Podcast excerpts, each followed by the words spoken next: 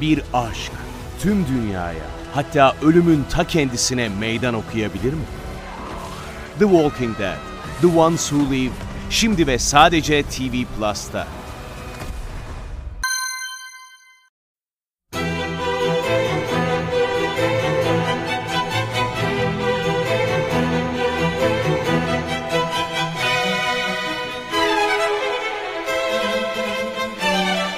Herkese merhaba, Sinematris'te Görkem Öge birliktesiniz. Bu haftaki programımızda Transformers evreninden bu efsanenin son bölümü olan Rise of the Beast, Canavarların Yükselişi filminden bahsedeceğiz. Fark ettim ki Sinematris programlarının hiçbirinde Transformers'a bir program ayırmamışız. Demek ki program yaptığımız süre boyunca hiçbir Transformers gösterime girmemiş, gündemde olmamış. Yani aslında çok önemli bir seri, güçlü bir seri.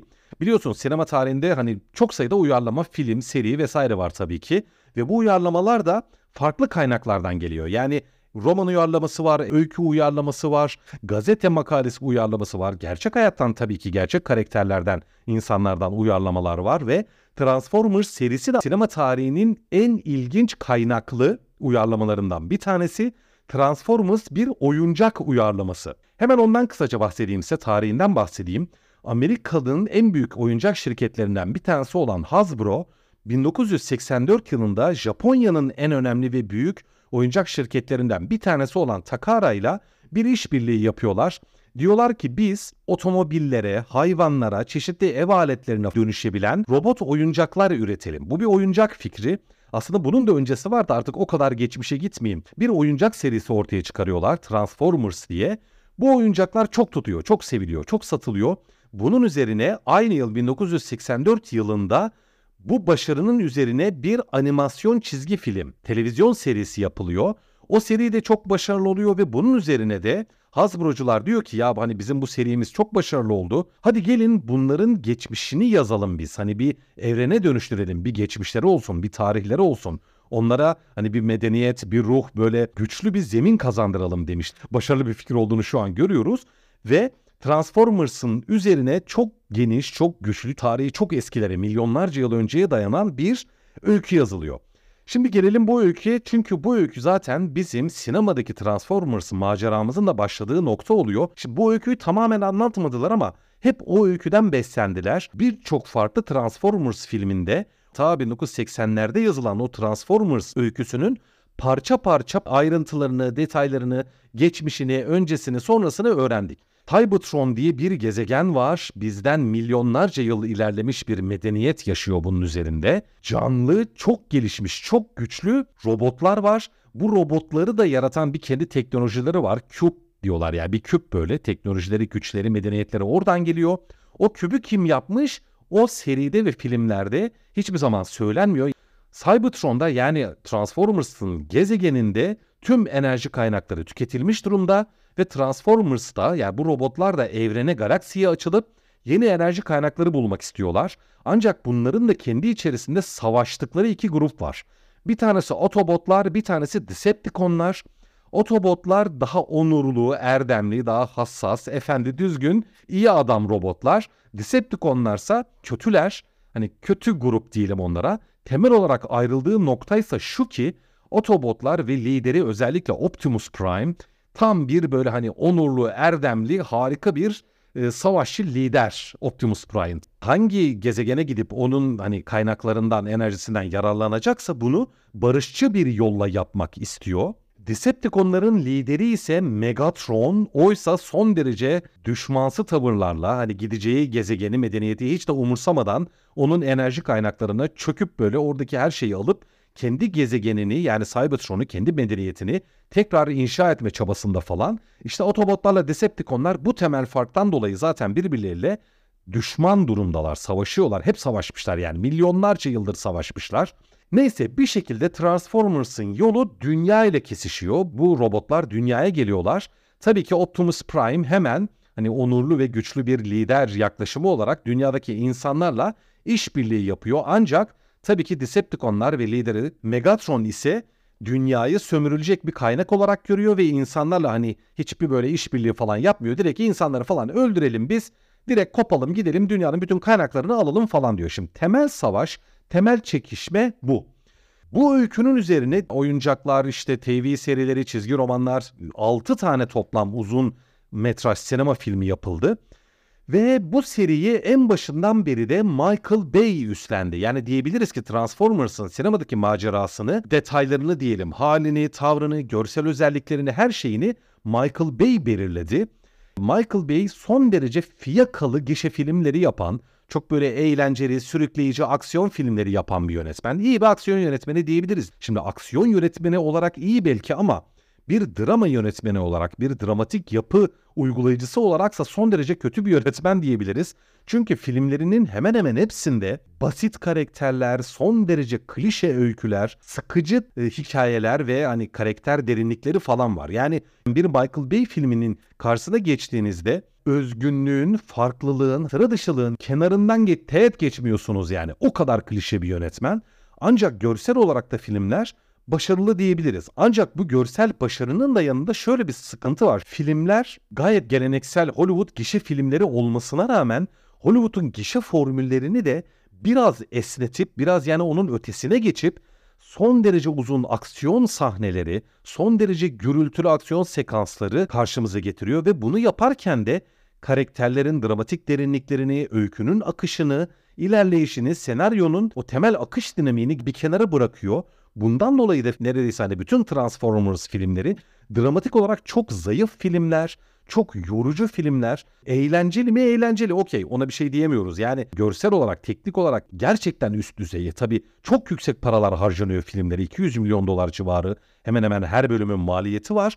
Ancak buna rağmen bu görselliği çok zayıf bir dramatik yapının, çok zayıf öykülerin, çok klişe karakterlerin üzerine bindirerek karşımıza getirdiği için Michael Bay ortalama filmler hani totalde hani o film nasıl diye soracak olursanız bana göre ya vasat ya da vasat altı filmler.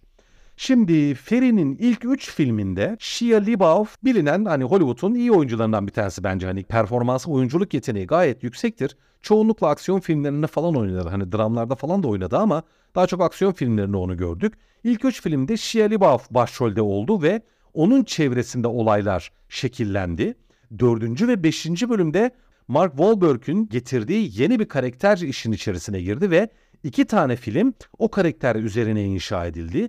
En son bölümde ise Rise of the Beast'se ise o karakter de kenara bırakılmış ve yeni bir karakter merkeze alınmış gibi görünüyor. Hani bunun devamı olacak gibi görünüyor filmde. Öyle bir yapı vardı. Ondan dolayı Mark Wahlberg'ün filmleri Shia LaBeouf'un filmlerine göre biraz daha zayıftı bence. Yani 4 ve 5 ilk 3 filme göre biraz daha zayıftı. Ve 5 film boyunca Michael Bay dediğim gibi genel olarak dramatik olarak zayıf ama görsel olarak gayet güçlü ama biraz yorucu ve Hollywood senaryolarının formüllerini aksiyon için esnetip daha zayıf dramatik yapı karşımıza getiren filmler yaptı diyebiliriz.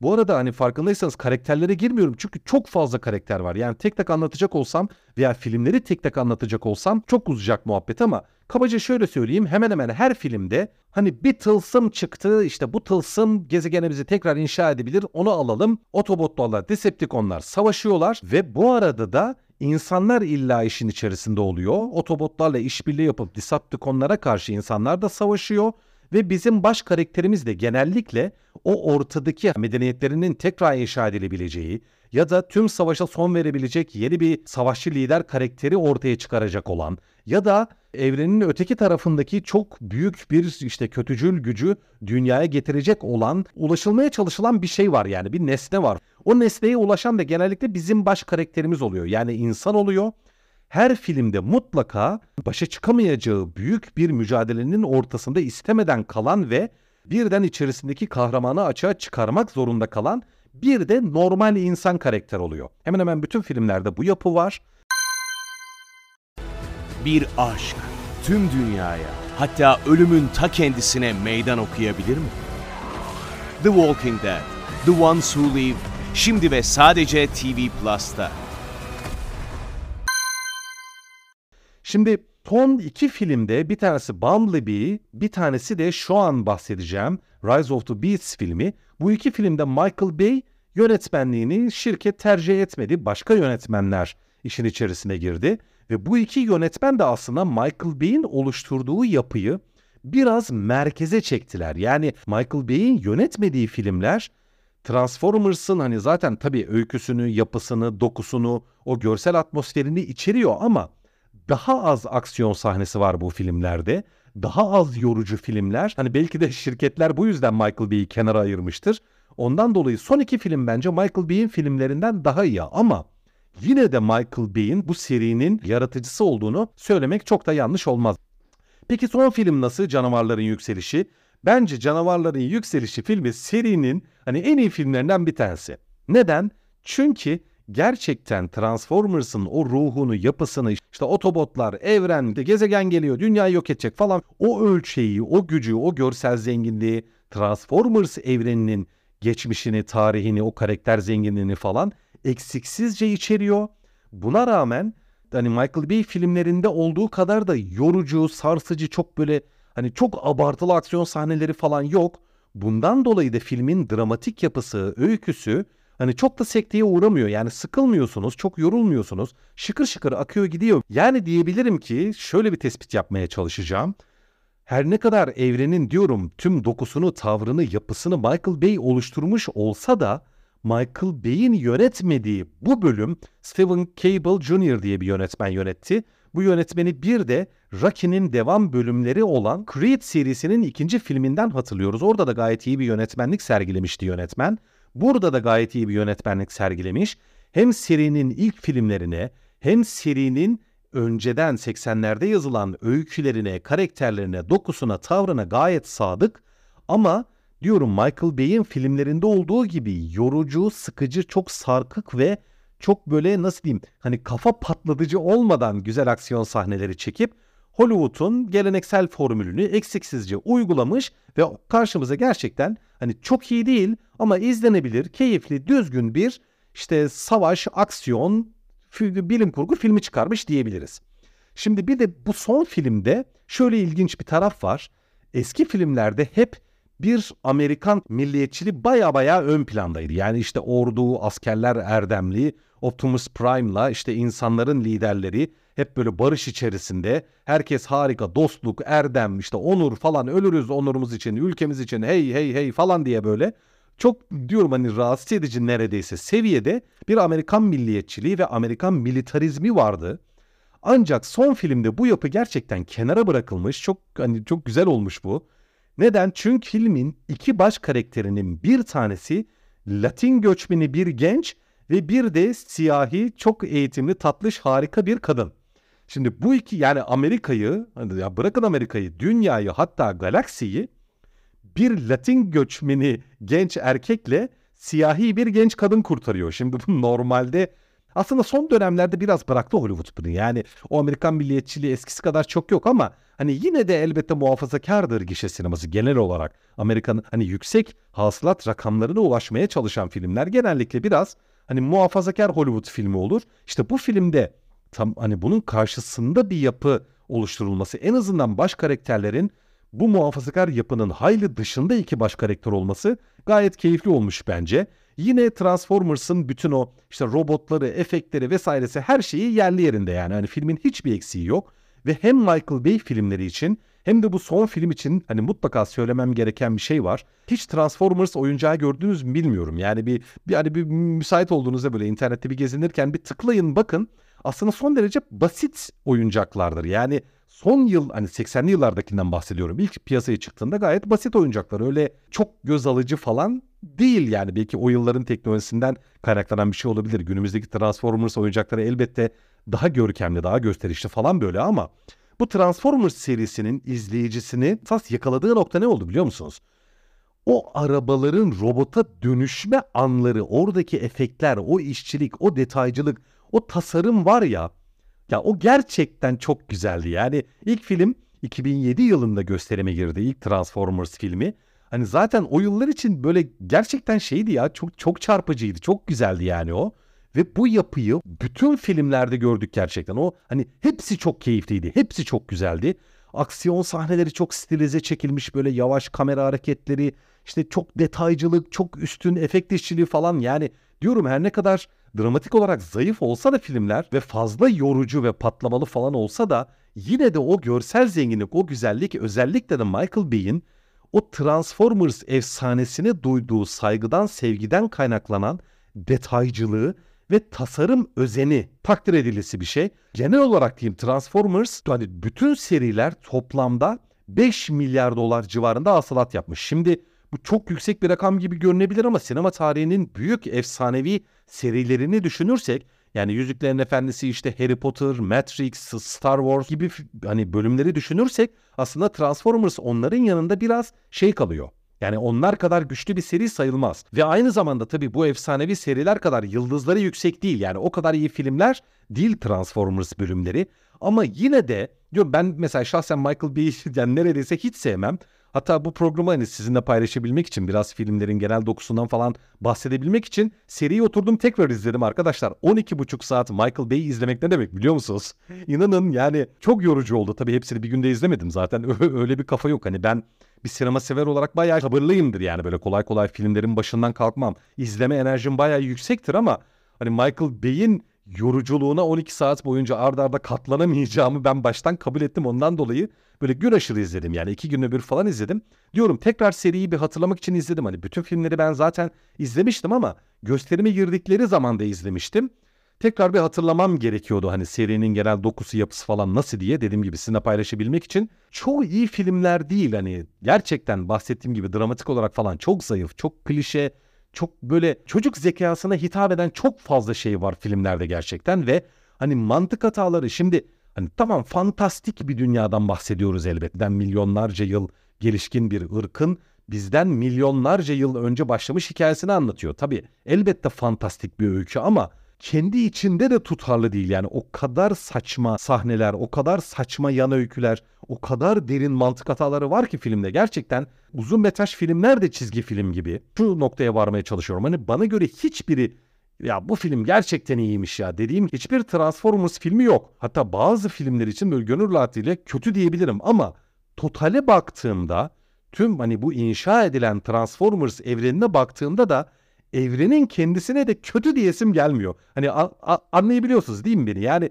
ortada neticede gerçekten devasa bir öykü, 6 filmlik bir uzun metraj macerası, bir sürü karakter, bir sürü emek, bir sürü öykü, bir sürü macera var. Ondan dolayı her ne kadar serinin bölümlerine teker teker iyi diyemesem de totalde ortaya çıkmış işe yine de sinema tarihinin önemli evrenlerinden ve serilerinden biri diyesim geliyor. Transformers serisinin önemli bir seri olduğunu düşünüyorum. Sinema tarihine bir şeyler katan seri olduğunu düşünüyorum. Ondan dolayı son reddede şunu söylemek istiyorum ki serinin ve evrenin aslında Michael Bay'in elinden kurtulması iyi olmuş. İlginç olan o. Diyorum her ne kadar serinin tüm atmosferini, yapısını, tavrını, dokusunu Michael Bay oluşturmuş olsa da seriye zarar vermiş aslında biraz. Transformers serisi hep demişimdir ben zaten. Hani keşke başka aksiyon yönetmenleri bu seriyi yönetseydi. Son iki seride artık Michael Bay seriyi bıraktığı için bu yeni gelen yönetmenler daha izlenebilir, daha düzgün, daha güzel filmler çıkarmışlar ortaya bence. Her ne kadar Michael Bay'in takipçisi olsalar da ondan dolayı bence Transformers Rise of the Beasts filmi diyorum hani gönül rahatlığıyla çok iyi bir film ya diyemiyorum ama kötü değil hani ortalama üstü yeterince eğlenceli, yeterince sürükleyici, yeterince renkli ve bir daha belirteyim Michael Bay'in filmlerindeki gibi fazla zorlayıcı olmayan bir Transformers filmi olmuş. Hani maceralı, serüvenli, aksiyonlu, bilim kurgu evrenlerine biraz olsun ilginiz varsa Transformers Canavarların Yükselişi filmini izlemenizi öneririm arkadaşlar. Evet bu haftalık bu kadar. Size biraz Transformers evrenini, Transformers tarihini, filmlerini, yapısını, dokusunu, tavrını özetlemeye, anlatmaya ve buradan yola çıkarak da şu an gösterimde olan Canavarların Yükselişi filmini anlatmaya çalıştım. Bu haftalık bu kadar. Önümüzdeki hafta tekrar görüşmek üzere. Teşekkürler.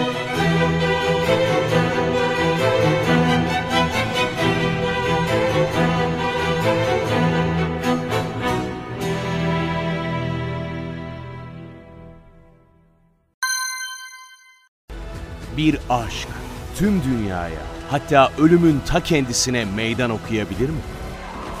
The Walking Dead, The Ones Who Live şimdi ve sadece TV Plus'ta.